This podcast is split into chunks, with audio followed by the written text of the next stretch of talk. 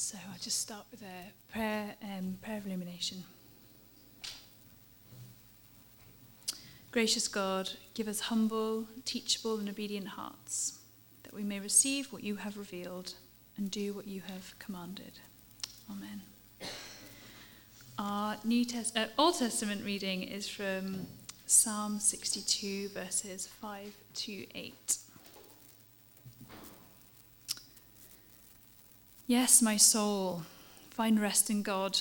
My hope comes from him. Truly, he is my rock and my salvation. He is my fortress. I shall not be shaken. My salvation and my honor depend on God. He is my righty rock, my refuge. Trust in him at all times, you people. Pour out your hearts to him, for God is our refuge. Our New Testament reading is from Hebrews chapter 3, 1 to 6, and then we'll go from verse 12 to the end of chapter 4. Therefore, holy brothers and sisters who share in the heavenly calling, fix your thoughts on Jesus, whom we acknowledge as our apostle and high priest. He was faithful to the one who appointed him, just as Moses was faithful in all God's house. Jesus has been found worthy of greater honor than Moses, just as the builder of a house has greater honor than the house itself. For every house is built by someone, God is the builder of everything. Moses was faithful as a servant in all God's house, bearing witness to what would be spoken by God in the future. But Christ is faithful as a son over God's house. And we are his house, if indeed we hold firmly to our confidence and the hope in which we glory. See to it, brothers and sisters, that none of you has a sinful, unbelieving heart that turns away from the living God. But encourage one another daily, as long as it is called today, so that none of you may be hardened by sin's deceitfulness. We've come to share in Christ, if indeed we hold our original conviction firmly to the very end. As has just been said, today, if you hear his voice, do not harden your hearts as you did in rebellion. Who were they who heard and rebelled? Were they not all those Moses led out of Egypt? And with whom was he angry for forty years? Was it not with those who sinned, whose bodies perished in the wilderness? And to whom did God swear that they would never enter his rest, if not to those who disobeyed? So we see that we were not able to enter because of they were not able to enter because of their unbelief. Therefore, since the promise of entering his rest still stands, let us be careful that none of you be found to have fallen short of it. For we have also have had the good news proclaimed to us, just as they did, but the message they heard was of no value to them because they did not share the faith of those who obeyed.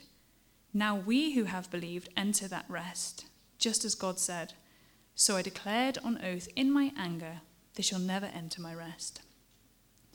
And yet his works have been finished since the creation of the world.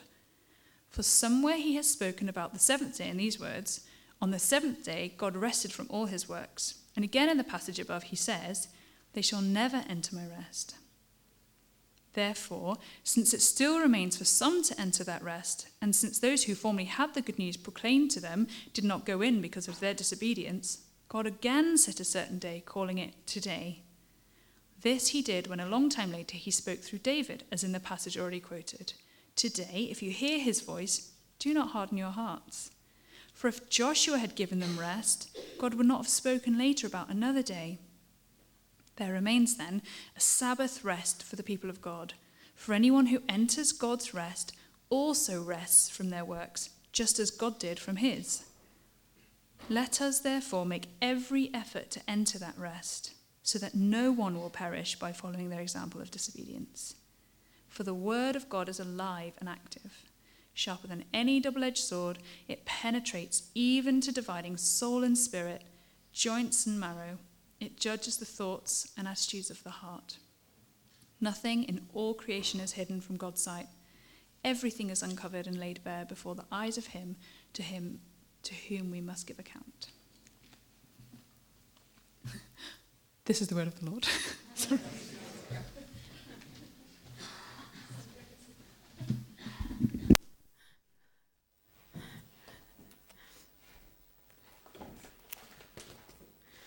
Good morning, family. It's lovely to see you. Do you remember the first time that Amazon delivered a parcel to you on a Sunday? I, I remember. I rem- remember one Sunday, just um, just doing our thing, and then there was a knock at the door, and I thought, I wonder who it is. Is it uh, like a neighbor or somebody passing or a friend? And I went to the door, and there was this really sad man with a parcel, you know, really sad Amazon delivery guy. And I'm like, and I blurted it out before, before I could think. And I was just like, but, but it's Sunday. I'm like, but it's Sunday. What, what I'd ordered was completely inconsequential. You know, it was like whiteboard markers or something. And I remember thinking, or even saying, but it's not worth you losing your Sunday. And he looked even sadder. Just But he looked even sadder because Sunday is the reset day, right? And it felt like there was a disorder in the universe that he was at my door. You know, it was like the Walker's crisp packet when they changed salt and vinegar and cheese and onion. Never mind. Um, it's just wrong. It was wrong. And we've had a day of rest since Moses came down the mountain. That, that's been in, instituted in our society, in our laws. It, has been there. Here's uh, one of the great masters, um, William, not really, um, who putting, putting together this thing of uh, searching for rest, this huge, massive structure with the Amazon parcels all over it looking, looking for rest. Rest is this elusive, essential thing that we all ache for. I'll bet that, oh, I won't bet, but you know, I'll, I'll, bet that when you're going down and you're chatting afterwards, and when we've been talking around about the, the town, when people ask, How are you doing? Like, oh, I'm really tired, you know, and there's this ache. I just want to stop. I want some relief. I want to be able to just, to just rest. And now in Hebrews, the writer is, is very concerned about rest, as you heard it beautifully read.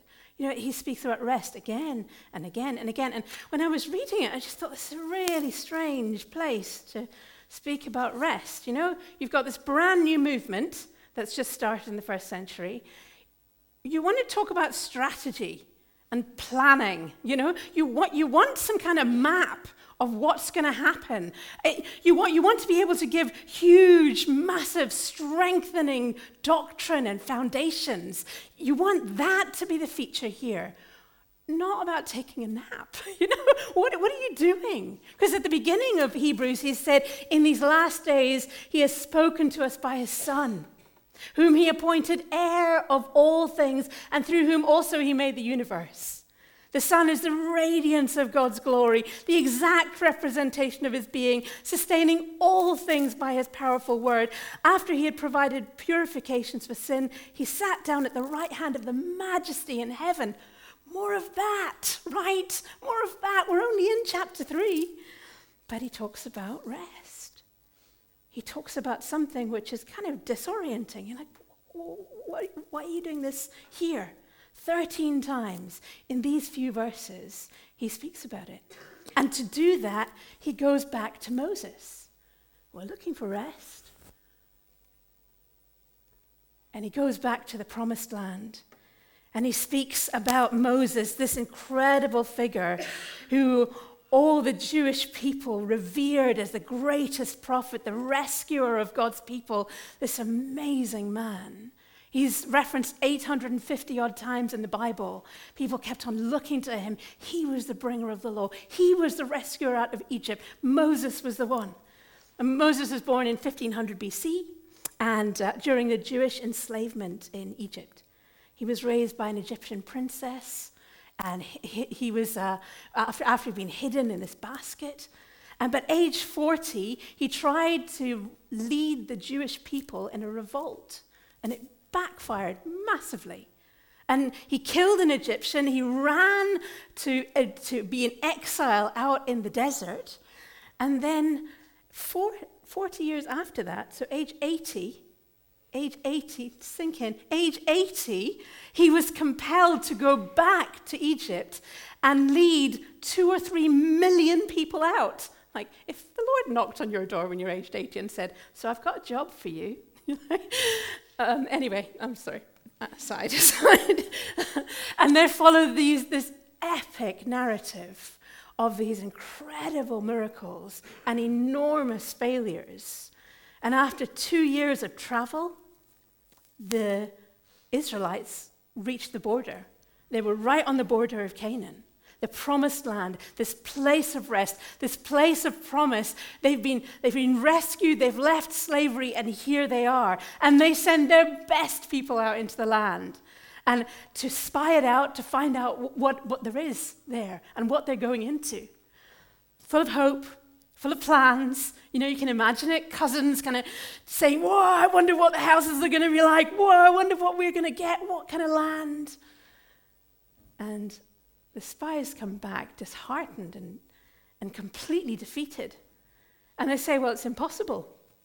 It's utterly impossible. The people of the land are too strong. And, and it's complete waste of, you know, this is just what a waste. I wonder what they were, were thinking. You know, it was a complete waste of their time and of their energies and of everything as fear flooded into their heart and as despair kind of occupied every tent. They'd come all this way, all this way, and for what? As the Holy Spirit says, today, if you hear his voice, don't harden your hearts as you did in the rebellion during that time of testing in the wilderness, where your ancestors test me and tried me, though for 40 years they saw what I did. There were 38 years still to come in the story, but though for 40 years they saw what I did, did they see what God did? Yes. They saw him work miracles which were astonishing. They saw him humbling the Egyptians and setting them free. They saw water from a rock, you know, middle of a desert. Millions of people quenched their thirst. They saw food from heaven and the plan for a new society. But could they trust him with this? Because this seemed bigger, you know? This right now seemed harder. This was dangerous going into this land, and it was completely unknown. What if people hurt them? What if God didn't look after them? What, what, if, what if it just, it just went completely wrong? Isn't following God meant to be safe? You know? Isn't it meant to be safer? Isn't that what it's about? Well, when we look at the narratives of the people who followed him in the first century, that's not the story we get. But they kept on following and kept on following. So there must be something to follow. Must be someone who's stronger than all the other claims on their lives. But this just felt too much. It was asking too much to trust here. They were just slaves, for goodness sake. You know, they couldn't go into this land with these really powerful people. How could God help them here. And fear. Fear took rest off the table. Because fear does. It took peace completely off the table. Spurgeon says the worst evils of life are those which do not exist except in our imaginations. If we had no troubles, but real troubles, we should not have a tenth part of our present sorrows we feel a thousand deaths in fearing one. That's us, isn't it? We fear, we're anxious about things that haven't actually happened. And we imagine these things in our minds which are just completely impossible. And it's particularly strong when circumstances come in which we have no control over and we just don't know what to do. We're particularly thinking back of these last three years when COVID came in and we weren't allowed to go out and we needed to keep everybody safe. And I still remember when COVID came into our house and I nearly died and all of the things were happening and we are sitting there and going, right, so do? And there's a choice, isn't there? There's a choice to just flood our minds with fear. That, that because we're concerned and things are awful. Or whether to trust I still remember that I teach spiritual formation, and Julian of Norwich speaks about sitting in the weeds, sitting in the weeds of our lives with God. I still remember sitting there going, Well, Lord, here we are. what do you want to do with this? I think with our circumstances, your circumstances, when darkness comes in, when circumstances are hugely challenging, Jesus is with us. He didn't walk out the door. If he did, he's a liar because he said, I'm with you always, right? If he's not there in the dark, it doesn't work. so was sitting there saying, Well, Lord, what do you want to do with this? What do you want to do here? You're with me. I know that. But what do you want to do here? And the writer keeps going and speaks about another event just to map out this idea of rest just a little bit more clearly. And he goes and turns to the Sabbath rest. You know, the commandment, the fourth commandment that says we need to stop one day in seven. The Amazon guy who didn't, the, the, that one. And with the Ten Commandments, we can be forgiven to think they're a little bit judgy, you know, and make us feel quite a lot of shame or guilt. That's not the intention. That's not his intention.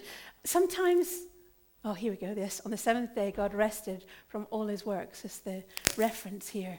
Sometimes when you see billboards like this, we just feel like, oh my goodness, this is terrible. I'm never going to get this right. Things are always. Yeah, but the Lord didn't give us the Ten Commandments to beat us over the head and make us feel small. Something amazing happened at Sinai.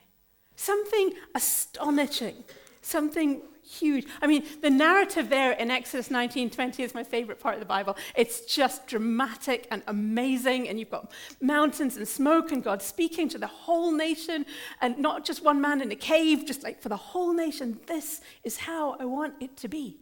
This is how it needs to happen. And here at Mount Sinai, the idea of a free society was born. Because beforehand, nations were held together by power, by violence, by threat. The Ten Commandments changed that, completely changed that. Because no government, no dictator could stand over them. If they did, they're sent to The Hague, right? To answer, because this is the basis of all our society. This is it. It's to give us freedom and dignity in relationships with God in the first four commandments and with people all around about us in the last six. But hasn't society moved on? You know, isn't it time to kind of put that aside and make new laws? You know, make our own rules, be authentic to ourselves and speak our truth and put the boundary lines to the side and all of that?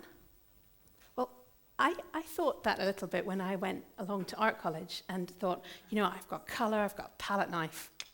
Nothing can stop me now. I can do anything. I can just, you know, th- there's no limits. Let, let's just go. And then I was handed a canvas. I can't do anything within that frame. that, this is not mine, it's beautiful. Uh, so, so I can do anything, but it's inside this box. Be as creative as I like, but it's here. Yeah? There are limits, there are boundaries, there, there's a space. And God is giving us a space. Uh, there's a space here in art, there's a space in the, uh, on the pitch on yesterday in Cardiff. you know, that there are rules, that boundary um, the things that we, we get involved in.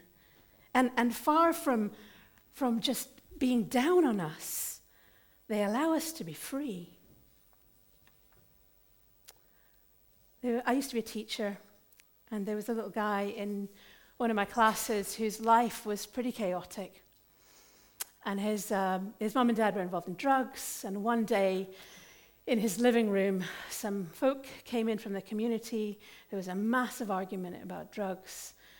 And it ended up that Liam lost his dad. And for the next seven days, he was, you know, he, he was given time off school. And he took big rocks. and he and his brother John, they, they smashed the they smashed, they smashed the shop windows just along from where they lived. And then Liam took rocks and he was, he was so angry and he's smashing the windscreens of cars. And as they were driving by, this huge BMW, he smashed the window of the, the windscreen, and the driver lost control and flipped Liam over the top.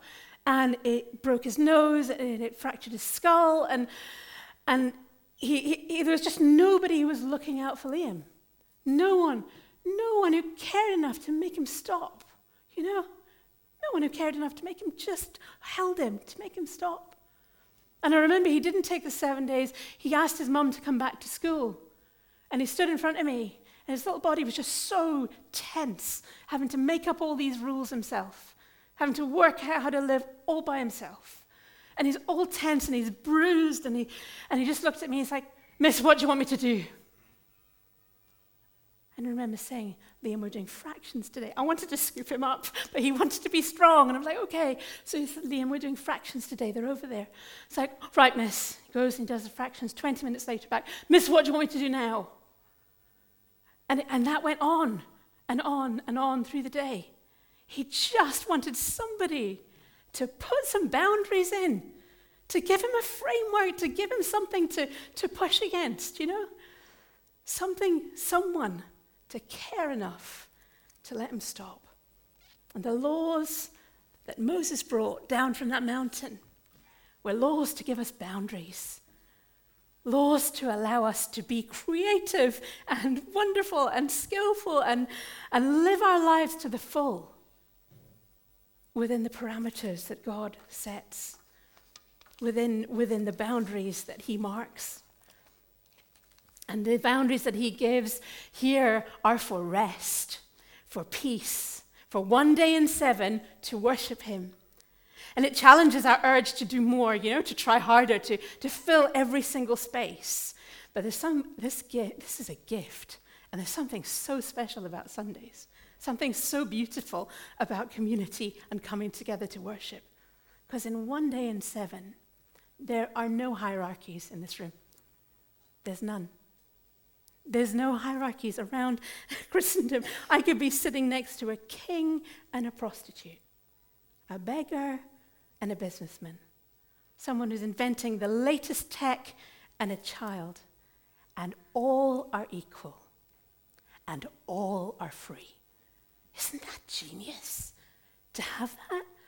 I mean, people say, the Christian community, how do you know these people across all these boundaries, in all these places? Yeah, because we get together and we have just a little glimpse of heaven, that we are all equal and we are all free. This was meant for flourishing. Sabbath declares that there's a priority in our gathering that is bigger than all of us that's bigger than all our status and all our families and all our connections. There is something bigger because the focus is not on us at all.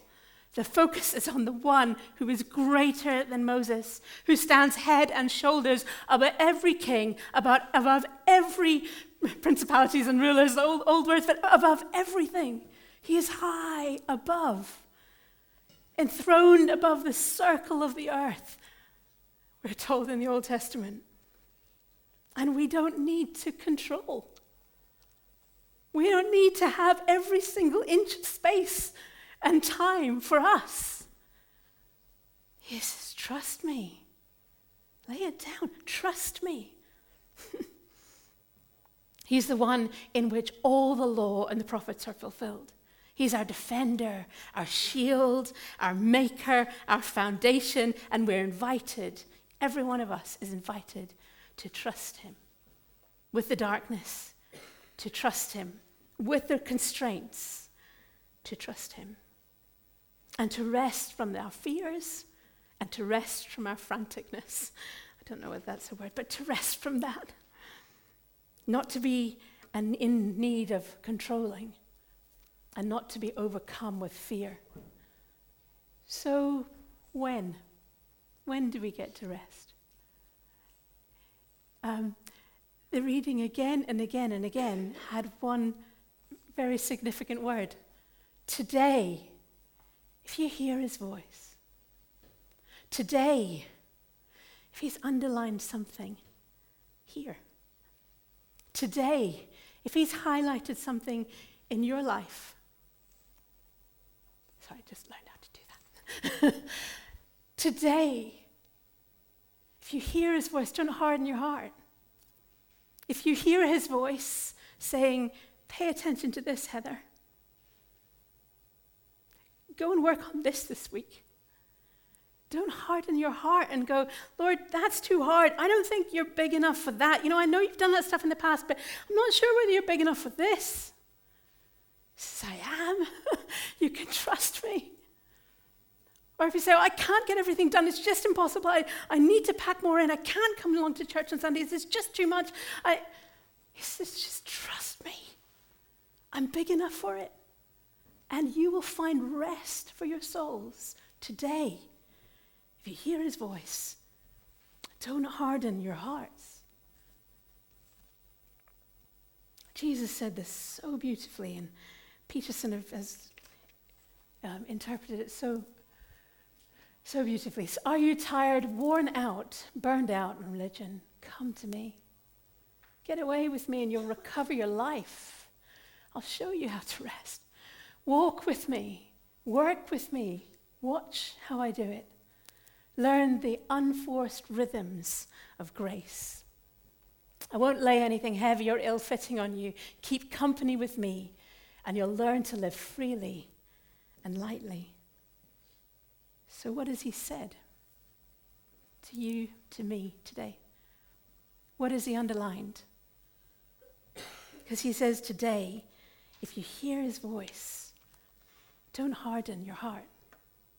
We rest on him our shield and our defender. We do not go out alone against the foe.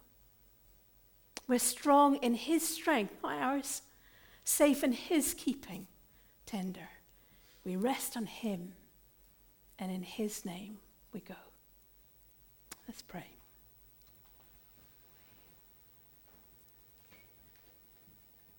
Our Father, we thank you that you know us that all things lie open and uncovered before you. You know our fears. You know our anxious thoughts. Before a word's on our tongue, you know it. You know our propensity to run away and hold things tighter because it feels out of control. You know us, Lord. And we thank you that at this point, in this letter, you tell us that you are enough. You are enough for us. You are more than enough. And you can meet us at each of these anxieties, at each of these fears, in each of these spaces. And we can rest in you. So, Lord, as your little kids, we come to you today. And we thank you that you care enough to show us where to stop and to show us the way home. So we thank you and we praise you and we trust you and we ask you that today, as we hear your voice, we will open wide our hearts. In your name, amen.